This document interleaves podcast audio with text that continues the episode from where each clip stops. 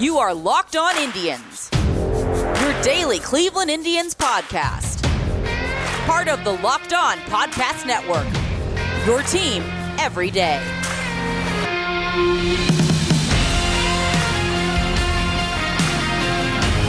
Jeff Ellis, your host, and thank you to all the WKYC listeners out there. Before we get into our great host today, uh, I wanted to remind everyone to go check out builtbar.com. They are our sponsor, and it is a product I use daily. Builtbar.com, promo code locked on. So, as I said, we have a great sponsor, and or not great. Well, as I said, we had a great sponsor, but in addition, we have a great guest. And I couldn't ask for better timing in terms of uh, the guest we have on today. We have James Fox. Uh, I'll give him a chance to say his Twitter so I don't mess it up. Now, James does a lot of covering of the White Sox and some really great work covering the White Sox. Uh, he is a podcast co host over at Future Sox, and editor, writer at Southside Sox. Um, uh, we've had I feel like probably hundreds of talks through the years on uh, Twitter. I was trying to think about today. I think it went back to my over aggressive placement of Jimmy Lambert. Might have been our first discussion way back three, four years ago. But uh, yeah, tell them you know, uh, give your Twitter handle and uh, just uh, you know whatever you want to say. Like I said, when I was thinking about who did I want to have on from the White Sox, James was the one the, was the first White Sox person I reached out to. Yeah, thanks for having me. I mean, you know, you've you've joined our podcast over at Future Sox in the past. Very uh enlightening, obviously, during during MLB draft time. You know, you're one of the best guests we have on. So um I can be found on Twitter at James Fox 917. Um, it's pretty easy. So I'm my all my all my work is generally right there. Yeah, and like I said, it's I think one of the fun things about Twitter, um, I get to avoid most of the negativity, but it's meeting people like you over the years, or just fun interactions and a chance to like, what do you think's going to happen, or what are you hearing? And uh, you know, you've uh, really been one of those people that has such a great handle and understanding on the White Sox in general. Uh, it's been a crazy offseason. I know it necessarily didn't start the favorite for most Sox fans, but uh, the last 24 hours you know, everyone's talking Lance Lynn, but they also went out and gave Adam Eaton a, a, fair chunk today. What are your kind of thoughts about the last 24 hours as a White Sox writer and fan? Yeah, so I mean, I think the Lance Lynn thing, you know, has kind of been rumored. Texas, I mean, you know, the big talks were at the deadline last year, and you know, the talk was that you know they wanted something even more real than Dane Dunning. You know, like they were Andrew Vaughn, Michael Kopech territory. And that's the issue with the White Sox farm system is that like Andrew Vaughn and Michael Kopech are top 25 prospects in baseball. Like guys like that don't get traded, but you know, usually. But the Sox don't have like a bunch of guys like in that 60 to 100 range that were expendable to be traded for a Lance Lynn at the deadline. So it kind of just like didn't happen. You know, well, I got some inclination last night that Dane Dunning and uh, Avery Weems were on their way somewhere um, you know, just like some of the prospects were kind of talking about it in their inner circle, and I had caught wind of it, but I, I didn't know where he was going. And obviously, you know, I think the deal makes a quite a bit of sense for the Sox and for the Rangers. Dane Dunning's pretty good. Um, but Dane Dunning will be 26 in season. He's probably a number four starter. He's probably not ready to give the White Sox 160 plus innings in 2021, and Lance Lynn is. And you know, I said on Twitter the other day, I'd rather part with a Dane Dunning or Dylan Cease right now than any of the young prep arms that the White Sox have drafted. And mostly because Lance Lynn is going to take the rotation spot that Dane Dunning would have anyway. So you know, I do think it's, you know, it's a lot for one year of Lance Lynn. I do think they'll extend Lance Lynn, but again, they traded for one year of Lance Lynn. So, you know, I, I think the price was fair. I think a lot of Sox fans, it hurt, you know, for some, but it should. Um, that, you know, people were big fans of Dane Dunning after seeing him this year. I just think, you know, with a new pitching coach like Ethan Katz, I think Ethan Katz prioritized Michael Kopech and Dylan Cease, quite honestly, because they got a little bit better stuff. And, you know, they deemed Dylan Cease or they deemed uh, Dane Dunning expendable in a deal like this. And I think that's, you know, that's probably why they made it. But it's also a guy that can slot right into Texas's rotation and they're rebuilding and, you know, he'll get his opportunity to pitch down there. So, you know, good for him. I think it, I think it works. Uh, it works for both sides. Lance Lynn is a huge, huge addition for the White Sox, especially if he pitches like he has been. I mean, he's probably their number two, I would think, right now. It seems like kind of the classic win-win where Lance Lynn. It was interesting when I dove into a stat cast last night, and you know, there has been some decross, uh, velocity decrease and some hard hit increase, very short sample, but he made up for that with increased spin on his curveball. So he's one of those players where he's, yes, he is aging, but he's also seems to be adding tools. And Dane Dunning, I mean, he could be great, but we are eh, a lot of the valuations out there are off of what three games. So you understand why the White Sox are going all in, especially with Lance Lynn's salary it allows them to do more by getting a player at his cost than you know if they were to go after a Zack Wheeler or someone like that. There was a lot of reasons why it seemed very logical, and even if they don't keep Lynn, I mean, as you mentioned, it's like Kopech is right there waiting to be the next guy up. I know he has missed some time and might work mostly as a reliever this year, but they have that depth, and that depth mm-hmm. just keeps. I don't want to say keeps getting better, but it's you know it's crazy to think about. Like I'm not the biggest Garrett Crochet guy but I understood why they drafted him. And I think they're using him in the best possible way. I think he could be a dynamite reliever. I'm still not completely sold on him as a starter. Uh, the new pitching staff, though, is a great group to work with him. But even if he stays just, you know, a high end reliever, that that's a tough bullpen to begin with. And a good young rotation that they're not slotting in a solid arm. They had really one weak spot offensively. And you know, we'll see what Adam Eaton has, but if nothing else, the you know he's going to be an upgrade. Uh, it's hard to not look at the White Sox and not see this team. And it is kind of funny that they signed Eaton after trading Dunning, who came over in the Eaton deal as well. You know that that, that happened in the same 24 hours. But I mean, they're setting themselves up, and then I hear they're still not done. Right? They could still look to add a DH or another bat. Yes, could be there. Yeah, so it seems like right now all the talk is that Liam Hendriks is like their top target, right? And I'm look, I'm not huge on paying a ton of money for bullpen guys in free agency, right? But if Liam Hendriks is like three years and thirty nine million dollars or something like that's that's fine. Like that's nothing. Like I don't, you know, I don't like the Wade Davis seventy million dollar contracts for for big bullpen guys, right? But I mean, Liam Hendriks is like really good, so you know, if that's their move where they're going to prioritize like $13 million a year and do that, um, you know, I think that's fine. Uh, the other rumored name is it's kind of funny after talking about Adam Eaton, but you know, there, I think there's a very high likelihood that Jose Quintana comes back to the White Sox too. So, you know, like that's they traded Jose Quintana and and Adam Eaton to get like a big part of like their team right now, and then they're just gonna like bring those guys back because they know them. You know, the Eaton thing was very weird today. Um, I've been on the Joc Pederson train. I think, you know, his profile works like with the Sox, like they need a lefty power hitter that could hit righties. You know, I think maybe he wanted multiple years, so they went with Eaton instead. Maybe they're, you know, they don't want another high strikeout player um, in their order. I don't know what it is. And I, I, honestly don't even know if Eaton's the final piece of the offense. I mean, I, I'll like Eaton a lot better if they do something else, like if they add another left-handed hitter that could possibly play some outfield, so Eloy could DH some. Um, Andrew Vaughn is obviously in the plans, but I would be stunned if Andrew Vaughn breaks camp with the team. I just like I just don't see that happening. The White Sox have sent guys down to get the extra year pretty consistently here.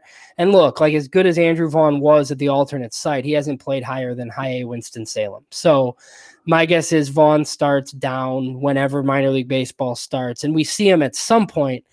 So I'd be surprised if it's like a Michael Brantley or something because I think that blocks Andrew Vaughn. I don't think it's somebody that blocks him, but I wouldn't be surprised if you know there is another versatile you know lefty hitter that they could you know play against right-handers until he's ready type then one of the names i heard today that i mentioned on another podcast is that they the white sox have some interest in mel rojas um, coming over from the KBO. So I think it's only a minor league deal though. So he he might have better options than that. So we'll see. I mean, I, I definitely don't think they're done.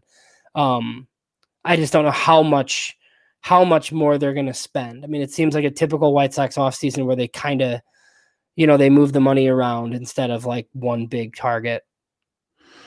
Yeah, it's a you know any our listeners of the podcast should be familiar with Rojas. I spent some time on him recently just because you know, Indians, we're going to be pinching pennies. you gotta you gotta find the Mel Rojas's and the Robbie yeah. Grossmans of the world if we're hoping to get some outfield help. Uh, but uh, you know, with the White Sox, you mentioned the deals. It is kind of fun to look at this team, and I feel like you know you hear a lot of talk about other GMs and you know who's good or who's uh, you know, who have bigger profiles. But when you look at this team, you know, I remember when White Sox fans were just hoping uh, they would do a full rebuild, and then you look at the return that they got. They had three big trades, and every single trade is paid off. Like that doesn't happen. The fact that they have turned all three of their trades and many of them into multiple pieces is is phenomenal. And then the drafting, I know talking to White Sox fans over the years, I've I've gotten to know the fans because I had that weird stretch of like three years in a row of predicting their pick in September. And I know fans are tired of the college approach, but mm-hmm. they've done really well with that at the same time too. Like they've not really missed since Zack Collins maybe in a, as a first rounder. Like they've Hahn is just in terms of the trades, drafting, and you know, you talk about a reliever. That's already a pretty strong bullpen in my estimation with all the young pieces. It's uh, I mean, as a White Sox fan, are there? There's no complaints, right? At this point in time, I mean, you have to just love everything he's done over the past few years, more or less. Yeah, I mean, I think a lot of people like Rick Hahn, but you know, there's always issues with Jerry Reinsdorf and the way he runs his baseball team. Because I mean, it look, it is a large market team in a division full of small market teams. And Jerry Reinsdorf acts like more of a mid market team, right? But he doesn't get any of the compensation picks or the extra international slot money or any of the perks that small market clubs get. So, you know, Major League Baseball thinks he's a big market club. And I think a lot of fans are, I mean, there are a lot of fans frustrated with this offseason. I think that they can make a couple more moves and they could win the American League but I do think, you know, fans at some point they were told that it was going to be different and that they were going to spend money on premium free agents. And I just think a lot of people thought like that meant George Springer, Trevor Bauer, like when that happens, you know, and when that doesn't happen, they think that, you know, it's same old White Sox. But, you know, it kind of touches on what you said. Like, I think, you know, the front office kind of knew that like they were never going to be this team that goes into free agency like excessively like that. So they needed to trade players away like they did in 2016 and they needed to hit on their trades and they did. And I talked about it, you know, back then. I said, you know, it's very unlikely that they're going to hit on like all these like big deals. And then they kind of hit on all of them, right? So, you know, at least with like the big parts of it, your Eloy Jimenez, Yoan Moncada, Michael Kopech, uh, Lucas Giolito.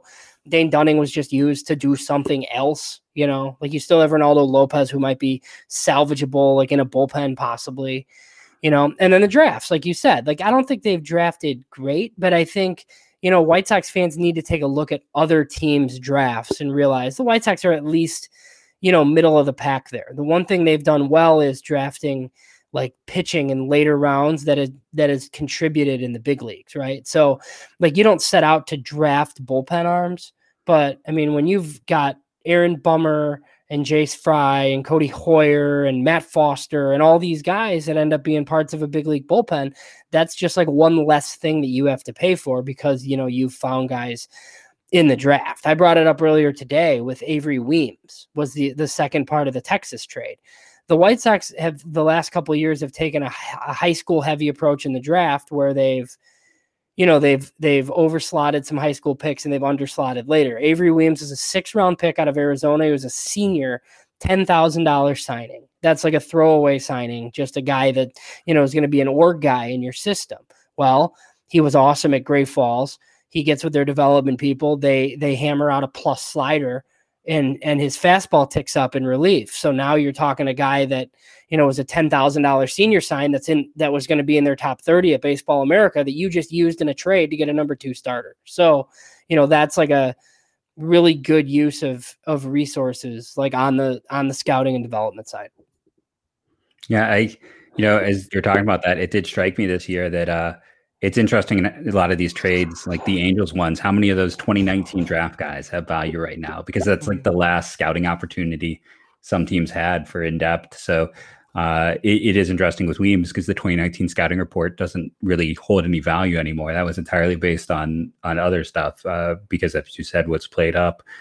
Uh, I'm gonna ask you about the Indians in a second, get that outsider opinion on them. But first, quick little break here for our sponsor builtbar.com. I talk about them on the show every day. And it's not just because they're a sponsor, it is legitimately what I eat for breakfast every morning. I have ordered three or four packages myself because I find it to be a tasty bar that gives me good energy. And I know when I scan it in my little app on my phone, it gives it an A grade for protein and everything else. It is grades out as a healthy, tasty breakfast, lunch, whatever you need, protein type of bar. So go to builtbar.com, use that promo code locked on, get 20% off your order. I wish I could still use that code. So trust me, you're going to want to take advantage of that. Go try it out. I am yet to hear a bad review. We're very excited in the uh, locked on chat because they're sending us another sample box this month as an end of the year thing. And I think that says all you need to know about Built Bar, where we're getting excited about the free samples that are coming from them as much as we are about some of the trades that are occurring. BuiltBar.com, promo code locked on. So it's always good to get the outside opinion because, in general, when we talk about the Indians in Cleveland, the view tends to be either too happy or too upset. And a lot of the views sometimes in the media are not as in depth as we need. So, outsider's opinion, where do you think the Indians are? Where do you think they'll finish? We know they've, they've got, we know Lindor's not going to be there. I think we can all agree to that. And it makes it hard to a degree to figure out the Indians because we don't know what that return is going to be. But, you know, is this a team that can squeak into a wild card? Do you think they can finish second or are they just strictly third in this division going forward? I think they can look. I'm going to pick the White Sox, um, obviously, and it's not just look. Most years I wouldn't. I just think the White Sox have the best team. I mean, but, I'm going to pick them too. But, you don't have but, to defend it. Yeah, but Cleveland, look, like I'm 34 years old. Um, I always say frequently the Cleveland Indians destroyed my childhood. So you know, there's really no love lost. But you know, I think I can look at things objectively you know, it's just always about money. And their their pitching development is the best in the sport, and it has to be, right? Because it's like the only way that they really stay afloat. Um, you know, I kind of think they're they're always going to be in it as long as they have Francona and and they can just come up with five starters. I mean, I feel like they're always just like creating another one, and every trade they make, there's you know some some guy that everybody thinks is a number four starter that they like get the most out of in their profile and that you know they turn him into like a guy that just like shoves. So you know i think they're fine. I think they're them and the twins like yeah they can be a wild card. I mean i think a lot of it's going to depend on their lindor return.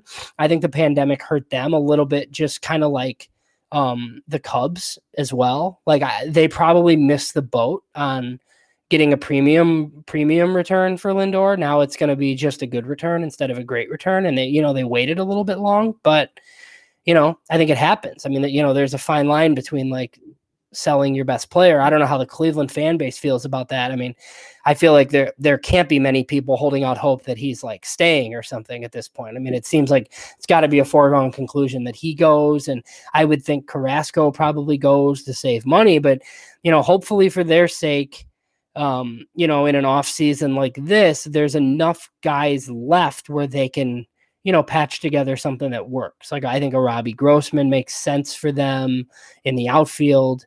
Um, you know, I, I feel like even like a guy like Tommy La Stella is probably too much money, I would think. But you know, like they Antonetti and uh you know who's who's the GM uh, that just that just turned yeah that turned down the Mets job. Those guys are great. You know, I mean to, to compete every year on the budget, you know, with the budgetary restrictions that they have, like they have to be great. So, you know, I, I'll never discount the Indians because you know it's an absolute pitching factory.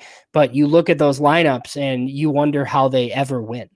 So yeah, I mean, it, yeah. it's definitely three teams. Um, Detroit and Kansas City are at the bottom, but look, like Kansas City and Detroit are are are building something as well. I think you know, and they need they probably need to mm-hmm. capitalize on on trades too. That's the one thing Cleveland has always done. Cleveland has always capitalized on trades like early, and I think in the case of Lindor, you're sitting there with a guy, you know, that has one year left on a deal that's what like is he 20 million in arb or not quite? I mean it, you're just somewhere between 19 know, to 21 yeah and that's the thing. I mean you're talking three or four teams in the entire sport right now that could even give you anything for him. So you know you're very limited as far as you know what you're going to get back. Yeah it's it's interesting to see because kansas city and detroit i feel like know, I want to give uh, Chris Young, who's like been on the job a week, a lot of credit down in Texas because he just recognized the situation and went out and made that trade. And I feel like I've spent the last year talking about how they blew the Mike Minor situation, and Chris Young wasn't going to do that again. And we've seen Kansas City and Detroit kind of both miss their windows on these trades. Um, I mean, imagine Matt Boyd's value two years ago versus now, for instance. But those are up and coming teams with some interesting pieces. And I think it's just hard as an Indians fan to sit back and, and realize there is a legitimate chance that in 2021 uh, they're going to have a lower payroll than they had in the the 2020 COVID season. Like they might actually open below the you know one third a season COVID numbers. Like that is possible, and that's what uh, what I think hurts as an Indians fan. It's uh, you know, or we ta- I talked about the Zips projection on the show yesterday that Nolan Jones right now is projected to be the third best hitter, and it's a guy who has 90 at bats at Double A. It's it's not um, not an ideal situation. I'm very curious to see what is going to happen uh, with them. I you know the White Sox are setting themselves up well. It's like outside of losing James McCann, they're just kind of reloading, uh, getting better at other positions. It's hard to see them as anything but the favorite because you know the Twins had the questionable pitching to begin with, and they're probably going to lose Odorizzi, and we'll see what happens with Nelson Cruz. But it's going to be it should be a fun season at least in the Central. Um, you know, Detroit and Kansas City are promoting their prospects. We it could be a very competitive year. It could actually hurt teams getting to that wild card with every team. Tr- at least, you know, there's no. There might be some cupcakes, but we don't have anyone punting seasons anymore in the Central. Is what it certainly feels like. Yeah, because even like the Tigers aren't very good, but you know they hired AJ Hinch. I mean, they're not gonna, they're not trying to lose. I feel like right. And Kansas City today signed Carlos Santana, so you know that's Carlos Santana wasn't as good last year, but he still gets on base, and that's you know just another move for them that doesn't really seem like they're doing it just to flip him. It might be to maybe try to win a little bit. I don't know. Kansas City does weird stuff like that where they try to compete and be bad at the same time, but yeah, I mean the the division is definitely, you know, it's it's it's th- three teams at the top, right? And the White Sox are ascending, and the Twins are, you know, I don't know that they're they're necessarily getting worse, but you know, it's tough to get better when free agents don't want to go to a place, and then yeah, Cleveland, and then treading. yeah, and then Cleveland, you know, has their same issues as always. But like I said, I never count them out because they got, you know, I don't know, you know, Tony La Russa, I guess, might be the best manager, but you know, Terry Terry Francona, I would say, is probably the best manager in the division, and they have the best pitching infrastructure. So as long as you can pitch, man, you got a chance. Yeah, it's uh it's an interesting division. I know uh, fans are probably surprised I haven't talked about the Carlos Santana signing. Uh, it does sting, but I mean, were you surprised by that? I don't like. Is it someone who wrote about things that first baseman coming off a down year at his age, getting that much, I was kind of like, what is Kansas City doing? Like, I mean, good for them. I hope he performs for them because as an Indians fan, I love him. But didn't that seem like a little bit of a an odd deal at a two year deal for him? Yeah, I thought it was weird. But Kansas City, you know, Kansas City does weird stuff. So yeah, I mean, I look, I thought he'd end up the money didn't seem crazy, I don't think. Like I thought the money seemed normal. I just kind of thought, you know, he might go to a a, a contending team. But you know, I, he probably just jumped on whatever his best offer was. I mean, yeah. they gave him, they signed Mike Minor, they signed uh what M- Michael uh Taylor from the from the oh, Nats. Yeah. So, you know, that's kind of like Kansas City's offseason so far. So, and look, I mean, Carlos Santana has like an awesome first half. They could always turn around and trade him for something. So, yeah, it's it's uh, you know, the Indians now don't have a first baseman. Uh a center fielder. Soon they're short. You know, the person who had the most at bats at center field and first base are both gone. Uh, the fat part of their platoon is gone in what in right field, and their shortstop soon going to be gone, and their second baseman could be gone. It's it's a weird team, but you know we're we're holding out hope here. But I guess my question to you then with the White Sox is at this point in time with the White Sox, I know you know they're still not done. What are the spots you feel like the White Sox still need to tackle? So I think they'll. I think the bullpen is next. Um, I think it's closer. If it's not Liam Hendriks, you know, it could be Kirby Yates, or they could bring back Colome, which I wouldn't do. I I would prefer a harder thrower back there. Um, you know, and then there's there's Trevor Rosenthal too. I think who has some history with Tony La Russa. So I think that's the spot. Um, if they want to add another left-handed bat to DH, like I said, you know, Andrew Vaughn's on the way, but not immediately. Those are probably the two spots. And then I do think they add one more starter because I don't Michael Kopech, they're they're expecting big things. Um, you know, he was he was great in, in instructs apparently. Um, but I doubt he starts with the big league team on the innings limit that he's going to be on. So my guess is one more cheaper veteran starter um, bullpen, maybe like one other left-handed bat, and you know then they'll they'll probably be done. But look, there's a ton of players on the market, so they could they could wait till February and get somebody a lot better than I'm even expecting. I feel like at this point. Since you do do a lot of stuff with prospects, uh, a lot of my fan base just likes to know about them in general. Who is the White Sox prospect that doesn't get enough talk right now? Ooh, that doesn't get enough talk. Um, I mean, I think everybody knows the top guys. Um, I think Jared Kelley is going to be top 100 like really, really soon. I think as soon as he pitches, like he's, you know, he's probably going to get put up there. Um, I guess I would go, I'll go Andrew Dalquist probably. Um, I think Andrew Dalquist is like as safe as it gets for a prep arm. You know, they took Dalquist and Matthew Thompson. Matthew Thompson has more upside, but Andrew Dalquist is probably more likely to reach his. Um, the mechanics are great, and he's throwing like 94, 95. So my guess is that low A rotation will have Andrew Dalquist, Matthew Thompson, and Jared Kelley in it, you know, and they have a Cuban import coming in January, Norge Vera as well. I mean, that could be that could be their rotation in, in low A, and they haven't had impact pitching like that that's that young in a long time because they've been so college heavy. So that that's that's something that's interesting. That'll be interesting to follow is all those guys.